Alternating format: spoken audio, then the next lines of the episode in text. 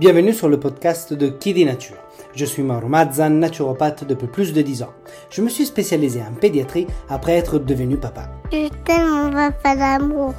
C'est à ce moment-là que je me suis rendu compte du manque d'informations autour de la prévention et de la santé au naturel pour nos enfants. Un manque d'informations et d'accompagnement auquel énormément de parents sont malheureusement confrontés, auquel avec mon épouse nous avons été confrontés.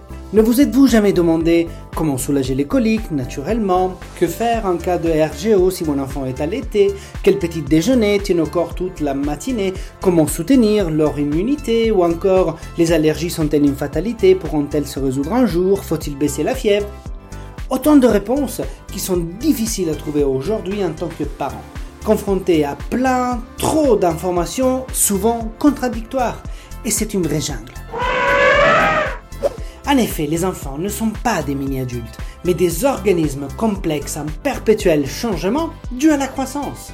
Je souhaite alors avec Kiddy Nature partager des astuces et mettre un peu d'ordre dans des idées reçues concernant des problématiques pourtant bien réelles, telles que le RGO, les coliques, le sommeil, les allergies, les troubles digestifs, l'immunité, etc. À travers les épisodes de ce podcast, je souhaite vous accompagner, vous, parents, à travers toutes les étapes de croissance de vos enfants, naturellement. Bienvenue donc sur Kiddy Nature. Ici, vous trouverez un accent italien bien marqué, La vita è bella. des métaphores pour vous expliquer les choses facilement, le but étant que je ne sois pas le seul à y comprendre quelque chose, n'est-ce pas? Du contenu pour vous, parents, qui souhaitez devenir des protagonistes et alliés pour la santé de vos enfants. Alors, où que vous soyez, installez-vous confortablement. Faites un sourire à votre voisin sur le bus. Mettez votre minuteur pour ne rien cramer en cuisine. Montez un tout petit peu le volume si vous êtes en train de passer l'aspirateur. Et profitez de cet nouvel épisode.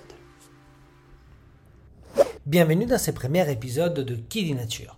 Nous parlerons aujourd'hui de l'immunité, cette force qui est en soi une vraie frontière entre deux mondes, l'extérieur et le monde intérieur. Comme tout parent, vous souhaitez, ainsi que moi, que nos enfants soient en bonne santé toute l'année. Mais comment soutenir l'immunité chez l'enfant si nous ne possédons pas quelques connaissances de base? Le but de cet épisode est alors simple. Quels sont ces facteurs, ces habitudes, aliments qui peuvent fragiliser l'immunité de nos enfants? À la fin de cet épisode, puisque Qui dit Nature se veut être un podcast pragmatique, je partagerai avec vous ces 11 conseils essentiels qui visent à soutenir l'immunité de nos enfants au quotidien. Tout bon médecin le sait.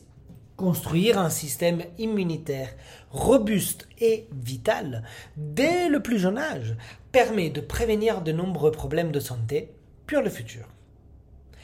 Au vu de la crise sanitaire que nous traversons dans le monde, il me semblait donc primordial commencer à travers le partage de ces bons réflexes ou conseils qui peuvent vraiment aider à soutenir l'immunité de notre famille et faire donc une vraie action de prévention. Voilà pourquoi, à mon avis, cela vaut la peine de soutenir le système immunitaire de nos enfants. Premièrement, pour contribuer à réduire le nombre de rhumes ou de grippes ou d'infections qui peuvent surgir, surtout dans cette période hivernale, et donc pour un rôle de prévention, ainsi que pour améliorer leur capacité à se remettre d'une maladie, de réduire l'intensité, la durée de celle-ci, ainsi que les convalescences. En bref, soyons clairs. Un système immunitaire plus fort signifie moins de jours avec des nez qui coulent, des toux et d'autres maux divers qui seront de moins en moins fréquents, moins d'absence à la crèche ou à l'école et donc moins d'absence également pour nous au travail. Mais, parce qu'il y a toujours un mais, tomber malade n'est pas forcément une mauvaise chose. Les publicités et les marques faisant de la promotion de sprays ou autres lingettes antibactériennes cherchent à nous faire croire que le monde idéal soit un monde aseptisé, que les bactéries et les virus circulant dans l'environnement domestique sont une mauvaise chose, mais dans la réalité, cela peut être en fait quelque chose d'extrêmement sain pour le système immunitaire de nos enfants. Euh, Incroyable. Pourtant, nous connaissons tous cette comparaison. Les enfants sont comme des éponges. Et c'est tout à fait vrai. Et ceci ne se limite d'ailleurs pas que à l'apprentissage d'une langue étrangère, aux gestes techniques d'un sport ou aux capacités intellectuelles et cognitives. En effet, les enfants sont continuellement exposés à de nombreux virus et bactéries, exactement tels qu'un filtre ou une éponge. Ceci est encore plus exacerbé s'ils fréquentent des collectivités comme la crèche ou les écoles. Et vous pensez donc que la nature ne sache pas ce qu'elle fait lorsqu'elle plonge un nouveau-né dans un environnement bactérien? Détrompons-nous. Aussi absurde que cela puisse paraître, le système immunitaire se développe en étant exposé à une variété de germes et en affrontant les maladies. Un peu comme si Épreuve après épreuve, ennemi après ennemi, fièvre après fièvre, le système immunitaire de nos enfants acquiert la sagesse et la solidité nécessaires pour avancer vers des défis de plus en plus complexes, mais qui nécessitent ces fondations solides.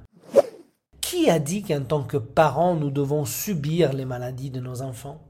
Je crois au contraire et fermement que nous devrions plutôt les voir comme des opportunités. Oui, vous avez bien entendu. La maladie est l'opportunité que nous avons en tant que parents pour aider le système immunitaire de nos enfants à se renforcer. Notre rôle hein, est de soutenir leur capacité à gérer et à surmonter l'infection. L'erreur serait de s'attaquer directement aux symptômes. Oui, quelqu'un de bien plus sage et connu que moi le disait déjà il y a longtemps. La maladie est l'effort qui fait la nature pour guérir. Carl Jung. Wow. Permettez-moi de dire qu'il avait raison et que cette notion est valable pour toute forme de vie dans le monde végétal comme animal, être humain inclus. Alors un symptôme est une réaction de force du corps et non une faiblesse. En effet, à travers ces symptômes, ces mots, M-A-U-X, le corps de nos enfants va essayer de nous communiquer des messages, une signification des mots, M-O-T-S. Voici un exemple classique. Un enfant subit une infection. En réaction à celle-ci, son corps développe de la fièvre, symptôme. Ce symptôme a pour but d'augmenter la température du corps afin de neutraliser, d'éliminer les intrus qui ont causé cette infection. Cela devient donc évident que la grave erreur serait de s'attaquer à la fièvre, messager et solution à la fois. Supprimer celle-ci, à l'aide d'un médicament, même si naturel, vole l'expérience au corps de nos enfants. Celui-ci n'aura donc pas appris par lui-même à combattre les intrus, que ce soit des bactéries, des virus, des champignons, des parasites, etc. Pour maîtriser une hyperthermie, euh, je vous donne la solution, la réponse qui m'a été donnée par la bonne pédiatre de ma fille. Observe-la. Observez vos enfants. Certains enfants, ils seront complètement HS avec un 38,5, alors que d'autres, ils seront là encore en train de crier, jouer ou sauter partout avec 39. Je dois vous être honnête avec vous. Voici quelque chose que j'aurais dû comprendre lorsque je suis devenu papa. Il faut avoir le courage d'accueillir les faiblesses de nos enfants. Je cache très mal mon événement je cache très mal mon.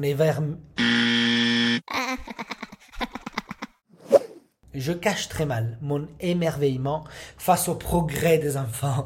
Disons plutôt que je fonds complètement par les petites victoires quotidiennes de ma fille. Mais instinctivement, j'avais tout de suite vu une infection, un rhume, une fièvre comme un obstacle dans son développement. Eh bien, vous savez quoi? J'avais tout faux. Combien d'énergie est demandée au corps de nos petits pour faire de la fièvre, avoir une réaction inflammatoire, une réponse de défense? Énormément. Alors ces manifestations ne sont pas des réactions de faiblesse, mais des réactions de force d'un corps qui ne cesse pas de se défendre, un corps qui ne jette pas l'éponge. Si nos enfants tombent occasionnellement malades, à cause d'un rhume par exemple, rappelez-vous qu'il s'agit d'un processus normal. Ne paniquez plus, c'est un ingrédient de croissance, du développement immunitaire si vous préférez. en revanche, une problématique évolue, s'aggrave, récidive, alors là, il faudra se poser la question s'il n'y a pas un affaiblissement en cours au niveau du système immunitaire.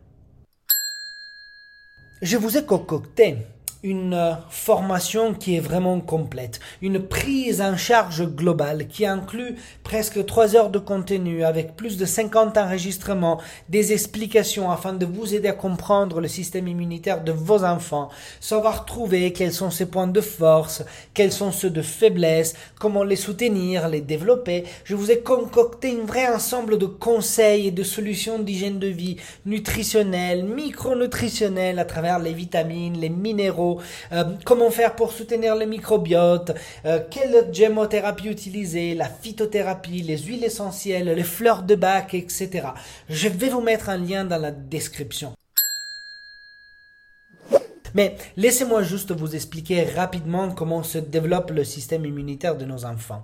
Cela va vous permettre de mieux comprendre mes conseils sur comment faire pour le soutenir. Le développement de l'immunité chez l'enfant dépend de nombreux facteurs. Le bagage immunitaire de la maman ou du papa, le déroulement de la grossesse, hein. si justement lors de celle-ci il y a eu des pathologies chez la maman, s'il y a eu la prise de certains médicaments, la valeur des anticorps maternels, la méthode d'accouchement, l'introduction ou pas du colostrum lors des premiers instants de vie du bébé, l'allaitement ou le lait euh, maternisé, l'environnement familial, donc les stress, les cris, les conflits, tous ces facteurs ont un impact important sur le microbiote. Mais alors, comment pouvons-nous soutenir le système immunitaire de nos enfants? Laissez-moi être parfaitement honnête avec vous dès le début. Pour soutenir le système immunitaire de nos enfants, nous sommes obligés à revenir à l'essentiel, à mettre en place les bases d'un mode de vie qui est sain. Nous ne pouvons pas espérer conserver une mauvaise alimentation au mode de vie malsain et simplement ajouter quelques compléments alimentaires. Cela ne fonctionne pas comme ça. Je frémis quand on me demande quel est le meilleur probiotique alors que les enfants sont nourris quotidiennement à base de nuggets de poulet industriel et de friandises sucrées. Mais alors, par où commencer afin d'aider nos enfants à construire un système immunitaire robuste? Comment faire pour être sûr de soutenir ce microbiote, grand point essentiel et central de l'immunité de nos enfants? Laissez-moi vous dévoiler 11 manières, 11 conseils, 11 stratégies que nous avons mis en place chez nous au quotidien. Nous privilégions essentiellement des aliments complets pour son alimentation plutôt que les aliments transformés. Pensez aux céréales, légumineuses germées, aux farines complètes, aux fruits et légumes frais ainsi qu'aux sources de protéines de qualité.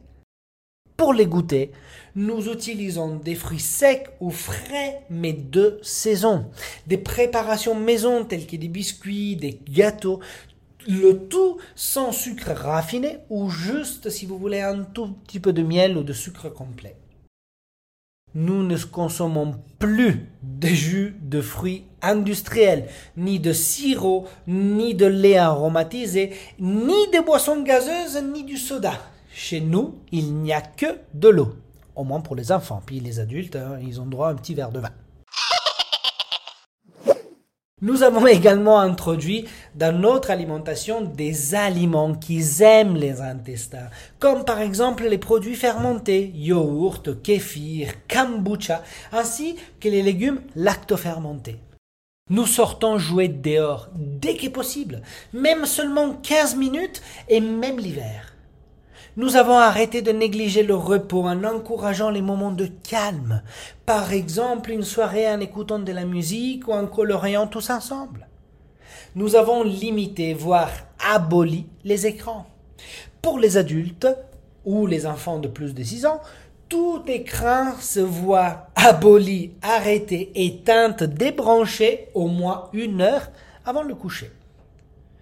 Nous essayons au maximum de maintenir un climat de calme et serein à la maison. Ne vous inquiétez pas, je ne parle pas comme ça, je ne me laisse pas si transporter que ça dans toute communication que j'ai avec ma famille. Pour nous, euh, disputer avec mon épouse en quelque sorte, nous prenons rendez-vous en tête à tête.